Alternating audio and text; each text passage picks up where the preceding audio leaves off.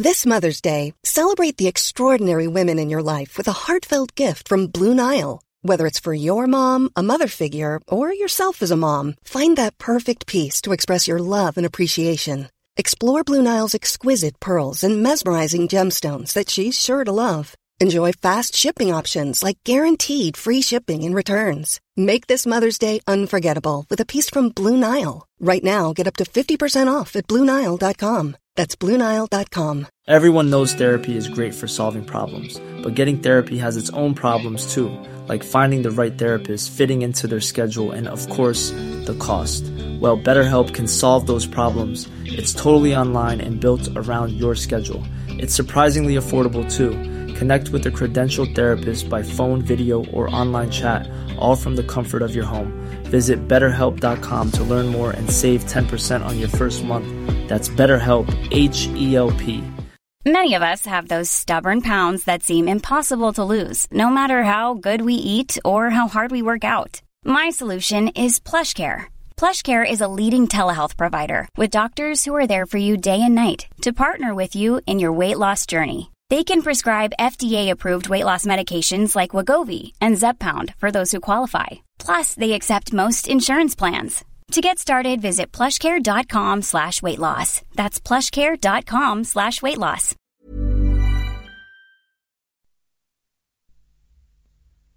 صفحه 1047 گرگوریوس نهم چون بر عریکه پاپی تکیه زد 1227 متوجه شد که با وجود تعقیب و مجازات بدعتگذاران از طرف اسقفان و مقامات حکومتی و عامه مردم بازار بدعت رو به گرمی می رود. سراسر خطه بالکان قسمت اعظم خاک ایتالیا و بیشتر نواحی فرانسه چنان با نهضت‌های بدعتگذاران متلاطم شده بودند که چندی از دوران حکومت مقتدر و با شکوه اینوکنتیوس نگذشته کلیسا ظاهرا خود را محکوم به انشعاب و تجزیه می‌دید. از دیدگاه آن خلیفه روحانی کهنسال جنگ کلیسا در آن واحد با فردریک و بدعتگذاران در حکم مبارزه حیاتی بود. Spring is my favorite time to start a new workout routine. With the weather warming up, it feels easier to get into the rhythm of things. Whether you have 20 minutes or an hour for a Pilates class or outdoor guided walk, Peloton has everything you need to help you get going. Get a head start on summer with Peloton at onepeloton.com. I'm Sandra, and I'm just the professional your small business was looking for. But you didn't hire me because you didn't use LinkedIn jobs. LinkedIn has professionals you can't find anywhere else, including those who aren't actively looking for a new job but might be open to the perfect role, like me. In a given month, over 70% of LinkedIn users don't visit other leading job sites. So if you're not looking on LinkedIn, you'll miss out on great candidates like Sandra. Start hiring professionals like a professional. Post your free job on linkedin.com/people today. و از این لحاظ کلیسا حق داشت همان اصول اخلاقی و اقداماتی را اتخاذ کند که یک کشور در حال جنگ اتخاذ می کند.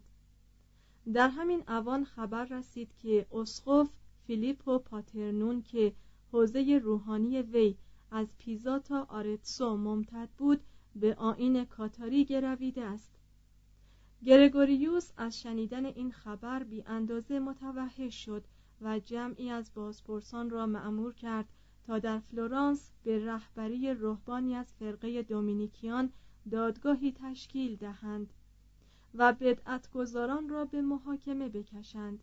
1227 هرچند که در این مورد بازپرسان رسما تابع اوامر اسقف محل بودند در واقع همین عمل مقدمه تفتیش افکار پاپی بود. در سال 1231 گرگوریوس قوانینی را که فردریک به سال 1224 درباره معامله با بدعتگذاران تصویب کرده بود زمیمه احکام کلیسایی کرد. از این پس کلیسا و حکومت هر دو موافقت کردند که اگر فردی به بدعتگذاران بگرود و توبه نکند عملش در حکم خیانت است و مستوجب مرگ. به این نحو تفتیش افکار رسما زیر نظر پاپ ها دایر شده بود.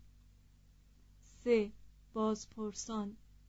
بعد از 1227 گرگوریوس و جانشینانش شمار دمافسونی از بازپرسان مخصوص را به اطراف و اکناف گسیل داشتند تا به تعقیب بدعتگذاران مشغول باشند.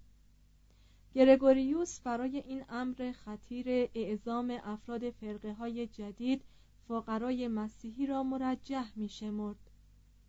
این رجحان تا حدی معلول زندگی بیپیرایه و اخلاص این جماعت بود که افتضاحات دنیاداری و تجمل پرستی کشیشان را خونسا می کرد و تا حدی معلول عدم اعتمادی بود که پاپ به اسقفان داشت با این همه هیچ بازپرسی نمی توانست یک بدعتگذار را بدون جلب رضایت و ثوابدید اسقفان محکوم به مجازاتی شدید بکند عده رهبانان فرقه دومینیکیان که به این کار گماشته شده بودند آنقدر زیاد بود که عوام به شوخی با تحریف نامشان آنها را دومینیکن به معنای سگان شکاری خدا می‌خواندند. اکثر آنها در اخلاقیات بسیار سختگیر بودند لکن تعداد کمی از آنان از فضیلت ترحم بهره ای داشتند این جماعت خود را قضاتی نمی‌دانستند که کارشان در عین بیطرفی بخش و تفکیک ادله و براهین باشد بلکه خود را مبارزانی در تعقیب دشمنان مسیح می شمردند. برخی از آنها مانند برنارگی یا همان برناردوس گویدونیس افرادی محتاط و تابع اوامر وجدان و بعضی دیگر مردمان خونخاری بودند که از آزار هم خیش لذت می بردند. مانند روبر دومینیکن یکی از بدعتگذاران فرقه پاتارین ها که توبه کرده و به مذهب کاتولیک گرویده بود. وی به سال 1239 در عرض یک روز حکم سوزانیدن 180 نفر زندانی را از جمله اسقفی که به عقیده وی آزادی زیاده از حدی برای بدعتگذاران قایل شده بود صادر کرد. سرانجام گرگوریوس روبر را از مقامش عزل و تمام عمر زندانی کرد. حوزه صلاحیت بازپرسان فقط محدود به مسیحیان می‌شد. یهودیان و مسلمانان به این قبیل محاکم احضار نمی شدند مگر آنکه بعد از قبول دین مسیح بار دیگر به آین خیش رجعت کرده باشند. دومینیکیان برای ترغیب یهودیان به قبول آین مسیح مجاهدات مخصوصی مبذول می داشتند لکن این گونه اقدامات به هیچ وجه حکایت توسل به خشونت نبود. در 1256 هنگامی که به یهودیان تهمت زده شد که حین اجرای شعایر دینی خود خون کودکان مسیحی را به کار می‌برند رهبانان فرقه های دومینیکیان و فرانسیسیان برای نجات آنها از چنگ جماعت جان خیش را به خطر انداختند.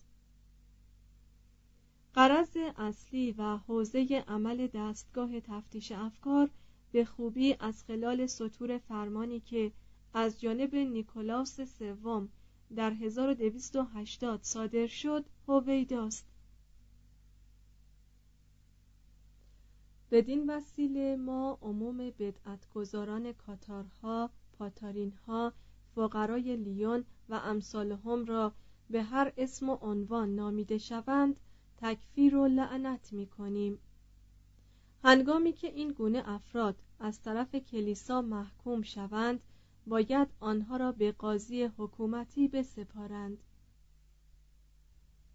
اگر کسی بعد از بازداشت توبه کند و خواستار مجازات کفاره شود باید او را مادام العمر زندانی سازند.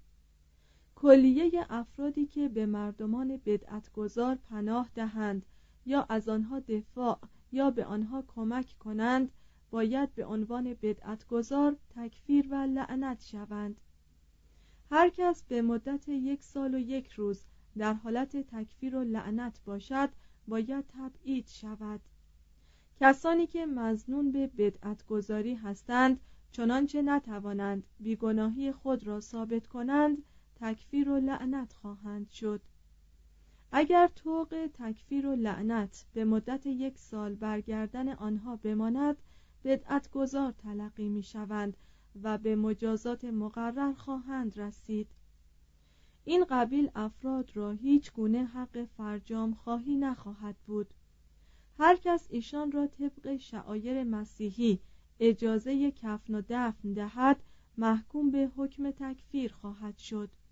تا آنکه به خوبی رضایت خاطر کلیسا را جلب کند. چون این کسی مورد بخشایش قرار نخواهد گرفت مگر آنکه با دست خیش اجساد به گور سپرده آن مردگان را از زیر خاک بیرون آورد و به دور افکند. ما عموم افراد غیر روحانی را از بحث درباره مسائل مربوط به آین کاتولیک باز می‌داریم. و اگر کسی از این فرمان تخلف ورزد او را تکفیر خواهیم کرد. هر کس از وجود بدعتگذاران یا اشخاصی که در خفا محافلی تشکیل می‌دهند یا کسانی که از همه جهات پیرو اصول و عقاید صحیح آین کاتولیک نیستند آگهی داشته باشد باید این مطالب را نزد کشیشی که برای اقرار به گناهان به خدمتش می رود یا نزد کس دیگری فاش سازد تا به اطلاع اسقف یا بازپرس روحانی برسانند. اگر شخصی از انجام این تکلیف سرپیچی کند تکفیر خواهد شد. بدعتگذاران و کلیه افرادی که آنها را پناه می‌دهند حمایت می کنند یا مدد میرسانند و همگی کودکان آنها تا دو نسل حق تصدی مقامات کلیسایی را نخواهند داشت. ما بدین وسیله کلیه این قبیل افراد را برای همیشه از عوایدشان محروم می‌سازیم. جریان دادرسی دادگاه های تفتیش افکار ممکن بود با توقیف آنی کلیه بدعتگذاران و گاهی هم با بازداشت عموم مزنونان آغاز شود. یا آنکه ممکن بود بازپرسان جمیع افراد ذکور یک ناحیه را برای یک بازجویی مقدماتی احضار کنند. در ابتدا ضرب العجلی به مدت تقریبا سی روز معین می کردند که در طی این مدت هر کس به بدعتگذاری اعتراف و توبه می کرد معمولا او را اندک مدتی زندانی می کردند یا به طاعت یا امور خیریش می گماشتند بدعتگذارانی که در عرض این مدت به گناه خود اعتراف نمی کردند لکن در طی این بازجویی مقدماتی یا به همت جاسوسان دستگاه تفتیش افکار یا به وسایل دیگری رازشان آشکار می‌شد به حضور قضات دادگاه تفتیش افکار جلب می شدند معمولا این دادگاه دوازده نفر عضو داشت که به وسیله حاکم امیر یا فرمان فرمای محلی از روی فهرست نام اشخاصی که اسقف و بازپرسان به وی ارائه داده بودند انتخاب می‌شد. به علاوه دادگاه مزبور دو نفر تقریر نویس و چند تن خدمه داشت اگر مقصران از این فرصت دوم برای اعتراف به گناهان استفاده می کردند به نسبت گناهی که بنابر تشخیص قضات مرتکب شده بودند مجازاتی در حقشان مقرر می شد و اگر منکر تقصیر خود می شدند آنها را به زندان می افکندند. ممکن بود مقصران را قیابی یا بعد از مرگشان محاکمه کنند برای صدور حکم محکومیت مقصر حضور دو نفر شاهد ضرورت داشت. شهادت بدعتگذاران اقرار کرده علیه سایرین مسموع بود. شهادت زنان و کودکان علیه شوهران و پدرانشان قبول می‌شد. اما بله آنها مسموع نمیافتاد. کلیه متهمان یک محل در صورت تقاضا مجاز بودند. فهرست اسامی همه افرادی را که به ایشان اتهام وارد کرده بودند بررسی کنند. لکن این مسئله که کدام یک از این افراد کدامین کس یا کسان را متهم به بدعتگذاری کرده است پوشیده میماند. زیرا بیم آن می‌رفت که اگر این مطلب افشا شود دوستان شخص متهم در صدد قتل متهم کنندگان برایند به قول هنری چارلز لی در واقع عدهای از شهود صرفاً به اتکاع سوء زن به قتل رسیدند. قاعدتا از شخص متهم می‌خواستند که دشمنانش را نام ببرد و آنگاه هیچ گونه شهادتی از جانب این قبیل افراد علیه شخص متهم مسموع نبود. هر کس بیهوده دیگری را به بدعت گذاری متهم می کرد به سختی تنبیه می شد قبل از سال 1300 متهم مجاز نبود برای مدافعه از حقوق خیش از کسی مدد جوید. بعد از سال 1254 طبق فرمان پاپ بازپرسان مکلف بودند که مدارک را نه فقط به اسقف بلکه به اعاظم و معارف محل نیز ارائه دهند و با توافق نظر ایشان به صدور رأی درباره متهمین مبادرت فرزند. بعضی اوقات هیئتی از خبرگان را دعوت می کردند تا ادله را به نظر مقامات صالحه برسانند. به طور کلی به بازپرسان دستور داده می‌شد که گریز مقصر از چنگ عدالت اولاتر از محکوم کردن شخص بیگناه است و بازپرسان یا باید از شخص متهم اعترافی گرفته باشند یا دلیل متقنی داشته باشند به حکم حقوق رومی گرفتن اقرار به کمک شکنجه مجاز بود در محاکم اسخفی و در طی 20 ساله اول تفتیش افکار از شکنجه هیچ استفاده ای نمی‌شد.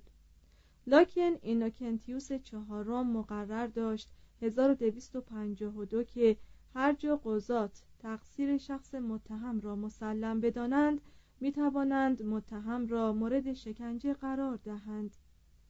جانشینان اینوکنتیوس همگی به استفاده از این وسیله نظر موافق نشان دادند.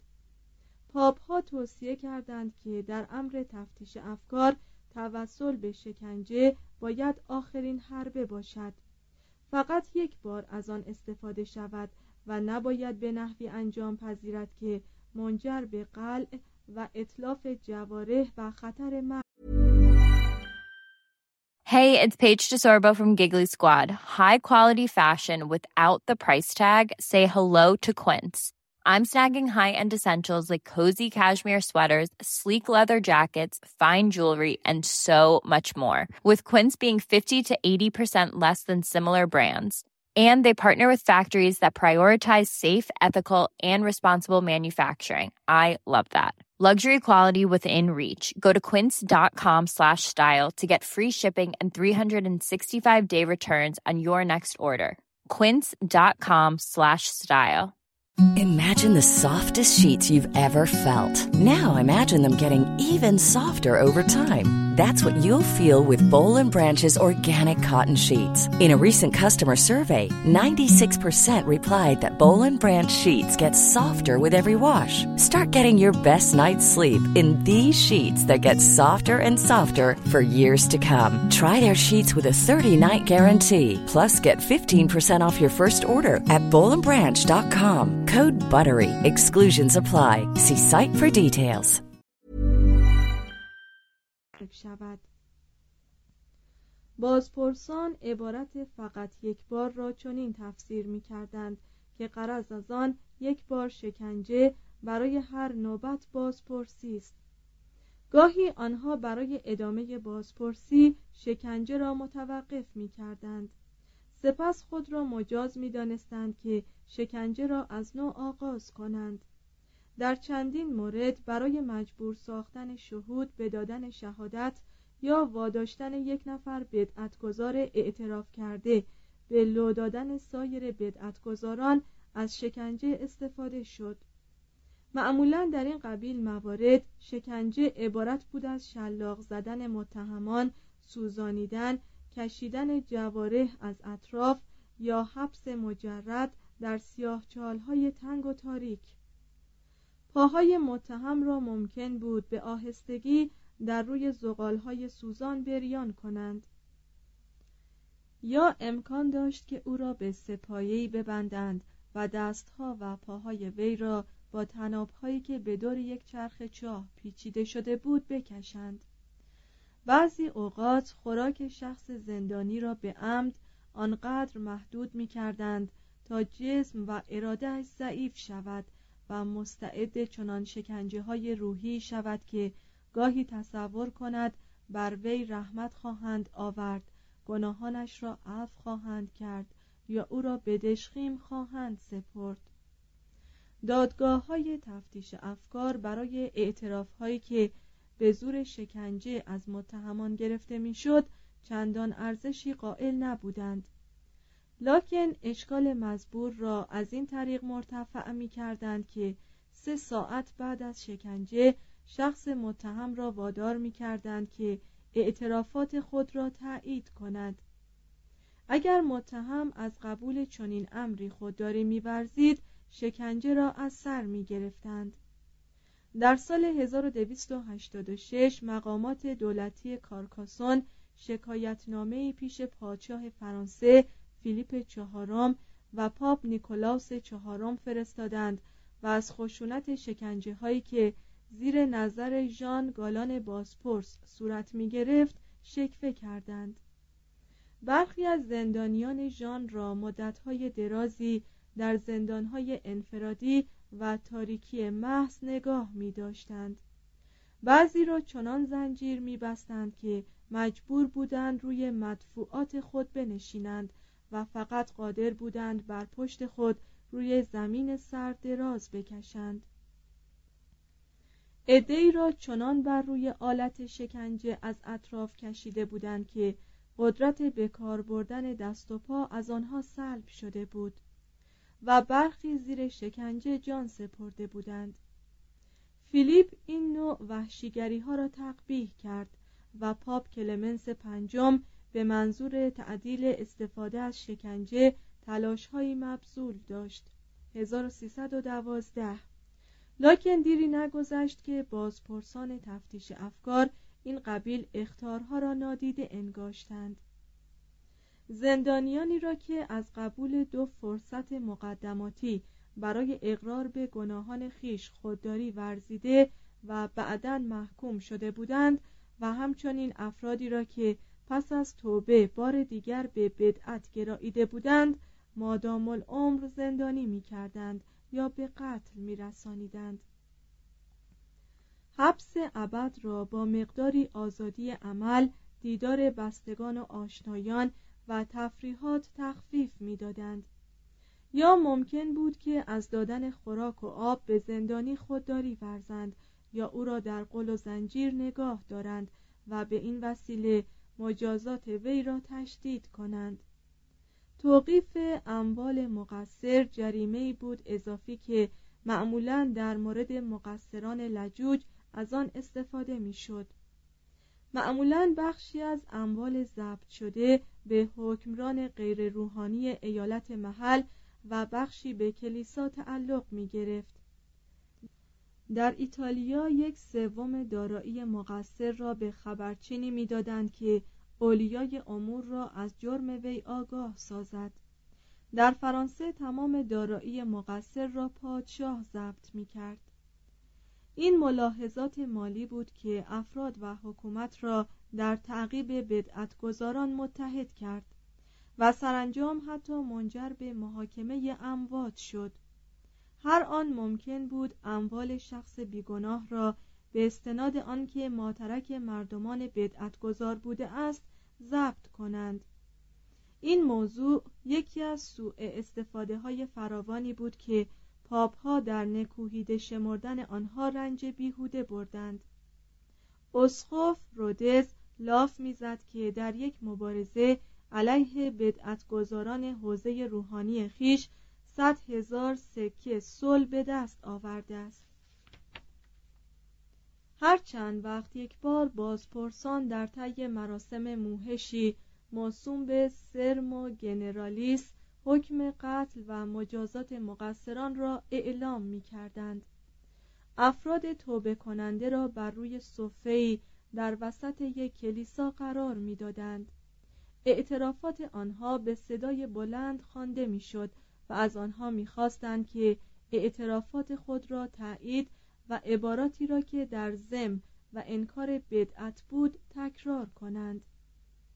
آنگاه بازپرسی که تعذیه گردان این مجلس بود توبه کنندگان را از قید حکم تکفیر می رهانید و احکام مختلفی را که در مورد مقصران صادر شده بود اعلام می داشت به افرادی که قرار بود به ارتش غیر روحانی تحویل داده شوند یک روز دیگر مهلت می‌دادند تا دست از بدعت بردارند و به کیش راستینی بگروند.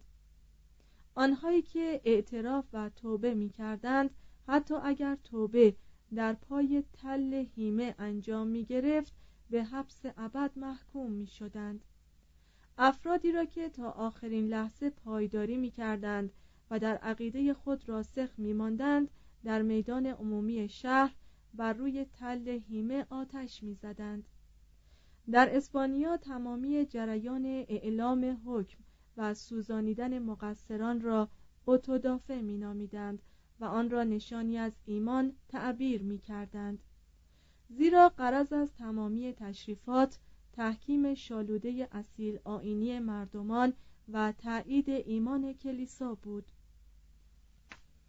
کلیسا هرگز حکم قتل در مورد کسی صادر نمی کرد.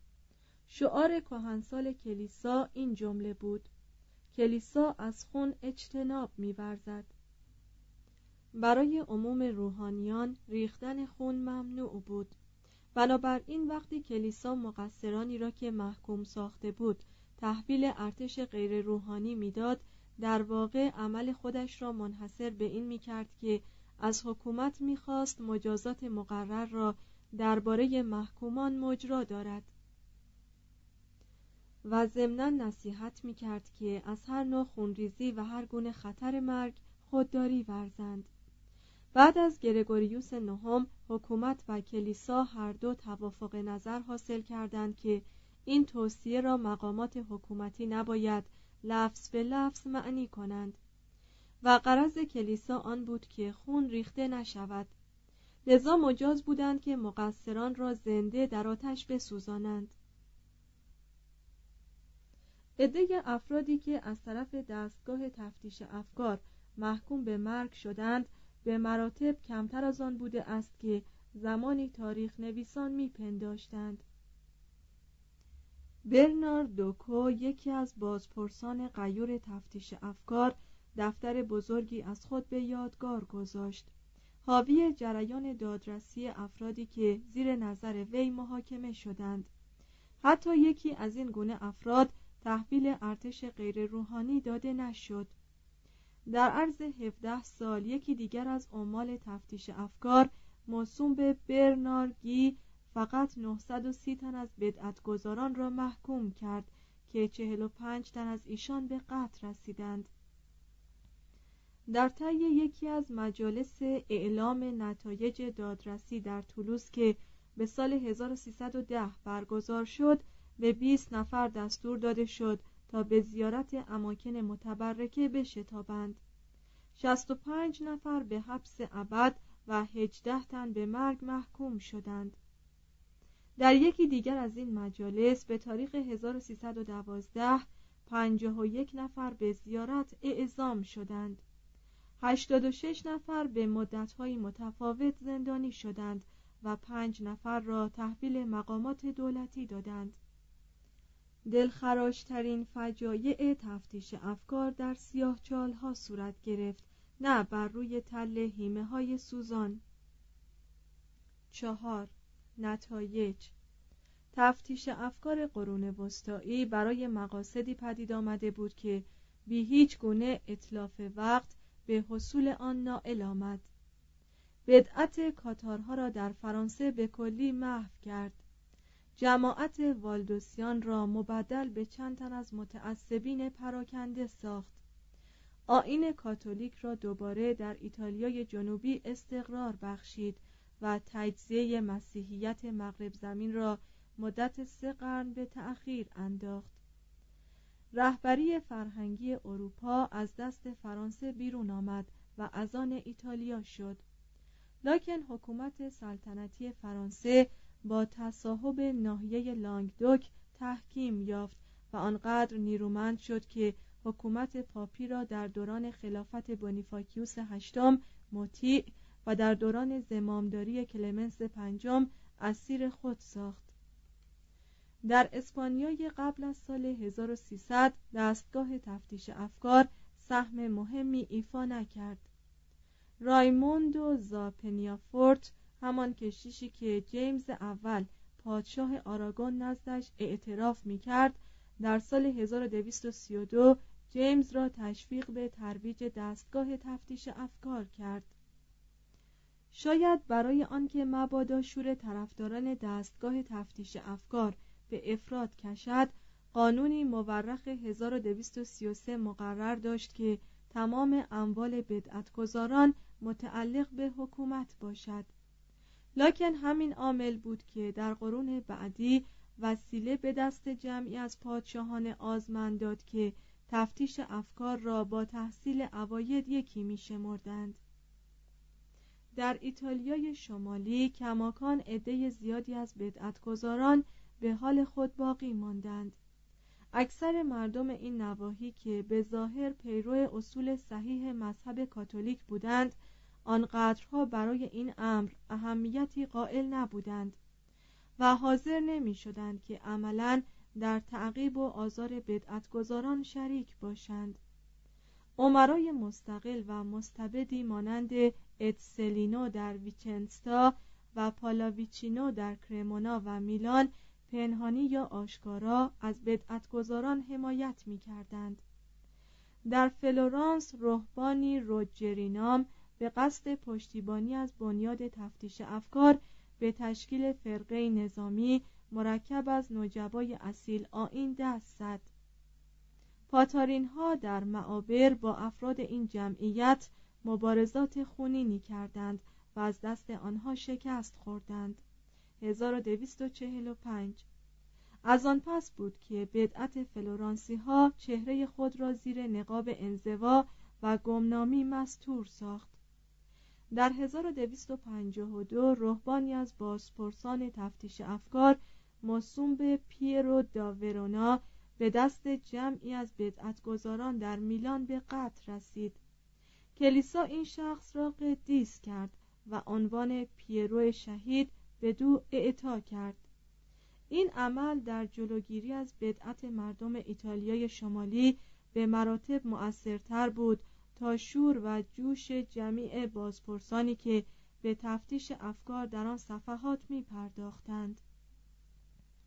حکومت پاپی به تدارک جهادهایی علیه اتسلینو و پالاویچینو اقدام کرد که اولی در 1259 مزمحل و دومی در 1268 مغلوب شد. ظاهرا پیروزی کلیسا در ایتالیا کامل بود. در انگلستان تفتیش افکار هیچگاه استیلا نیافت.